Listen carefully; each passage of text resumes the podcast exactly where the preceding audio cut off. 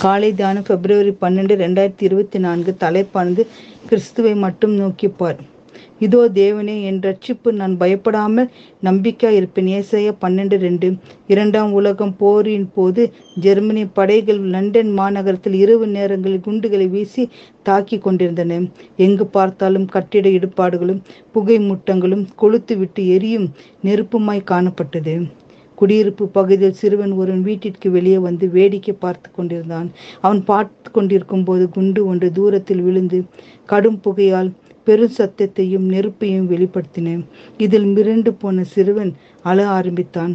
அலற சத்தம் கேட்ட பெற்றோர் வெளியே வந்து அவனை சமாதானப்படுத்தினார். ஆனால் பலன் இல்லை. கடைசியாக தகப்பன் அவன் பார்வையை குண்டு வெடித்த இடத்திலிருந்து திருப்பினார். பின்பு வீட்டிற்கு அழைத்து வந்தார். அவன் மெதுவாக இயல்பு நிலைக்கு திரும்பினான். மிது மீதமுள்ள நேரம் முழுவதும் தன் முகத்தை பார்த்து கொண்டிருக்கும்படி சொன்னான். சிறுவனும் அதை செய்தான். அந்த இரவு அவன் சமாதானமாக தூங்கினான். மனித ஜீவியத்தில் மனிதன் காணும் யாவும் சோர்வையே கொண்டு வருகின்றன.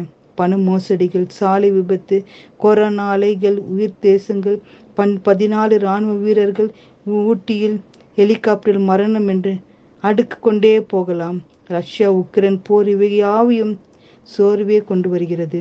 இந்த பயத்திலிருந்து சோர்விலிருந்து விடப்பட நாம் கிறிஸ்துவை மட்டுமே நோக்கி பார்ப்பது அவசியம். ஏனென்றால் அவர் இரட்சகர் நம்முடைய மீட்பர் நம் பாவத்திற்காக மட்டுமல்ல நம்மை பயத்திலிருந்தும் சோர்விலிருந்து மீட்கவே சிலுவில் தொங்கினார்.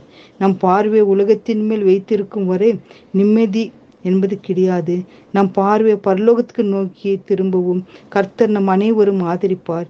இதோ தேவனே என் ரட்சிப்பு நான் பயப்படாமல் நம்பிக்கை இருப்பேன்.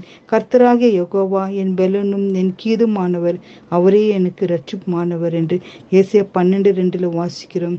தேவனே நாங்கள் என்றும் உண்மையே நோக்கி கொண்டிருக்கோம் என்று தேவனிடத்தில் தேவனிடத்தில் மன்றாடி செபிப்போம் தேவனே ராஜா இந்த நேரத்திலும் பாதப்படையில் வந்திருக்கிறோம். அப்போ எந்நேரமும் உண்மை நோக்கி காண்கிற பிள்ளைகளாக காணப்பட வேண்டும். அப்பா உண்மையே பற்றி இருக்கிற பிள்ளைகளாக காணப்பட வேண்டும். அப்பா மனிதரை நோக்கி நாங்கள் செல்லாத படிக்கிறாச்சு உண்மை நோக்கி செல்லும் தேவன் தாம் எங்களை வழி நடத்தி எங்களை பாதுகாப்பார் என்று மன்றாடி ஜெபிக்கிறோம். பிதாவே ஆமேன்.